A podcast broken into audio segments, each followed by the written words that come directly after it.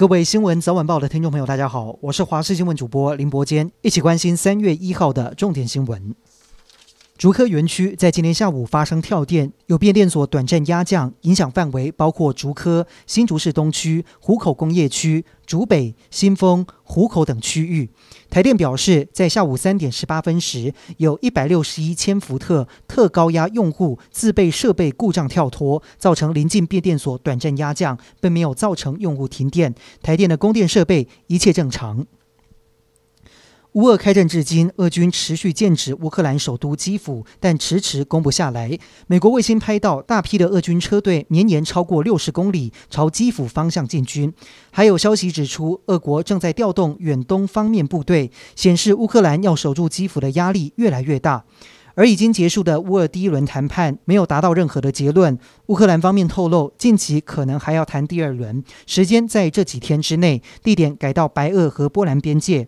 而在谈判进行的同时，俄方仍然持续轰炸乌克兰的各个城市。乌克兰总统泽伦斯基强硬回应，指出这种边打边谈的手法，乌克兰不会接受，强调唯有一方停止轰炸才能够谈。不过，俄罗斯总统普京也是寸步不让。根据他跟法国总统马克宏的通话内容，普京相对强硬，提出三个条件，强调乌克兰要承认俄国对克里米亚主权，还要去军事化，确保中立，俄罗斯才可能收兵。乌俄两国战情紧张，炮火范围持续扩大。因应这样子的局势，外交部表示正在评估路线，准备进行第二次的撤侨行动。而针对因为没有 PCR 阴性证明受困土耳其的十位国人，外交部长吴钊燮表示，已经协调安排土耳其机场贵宾室让他们休息，最快在后天上午登机返台。与此同时，我们台湾也对乌克兰伸出援手，医疗物资已经在二十八号晚间运出，会经由适当的路线和管道转交乌克兰。另外，如果是乌克兰在台湾的民众签证到期，但是因为战争无法返回国内，内政部承诺会允许签证延长，而且没有次数的限制。台湾外交部也将公布援助账号，让国人可以有统一的捐助管道，近期账号就会公布。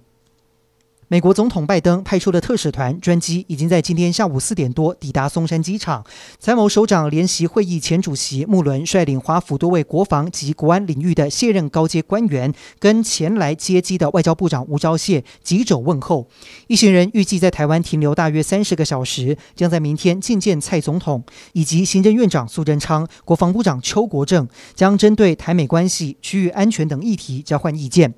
苏贞昌也表示，美国在这个时候派出层级非常高的访团专程来台，可见台美关系跟台湾地位的重要性，以及美国重视区域和平、坚定支持台湾的态度。今天国内开始松绑多项的防疫措施，包括运动不用戴口罩、双北重新开放饮食等等。指挥中心也公布，三月七号开始会放宽机组员的检疫天数，长程航班从原先的五加九改成五加五方案，短程航班从七天的自主健康管理改为七天的自主健康监测。不过今天还是出现本土确诊，在本土是新增了四例，境外一入也新增四十例。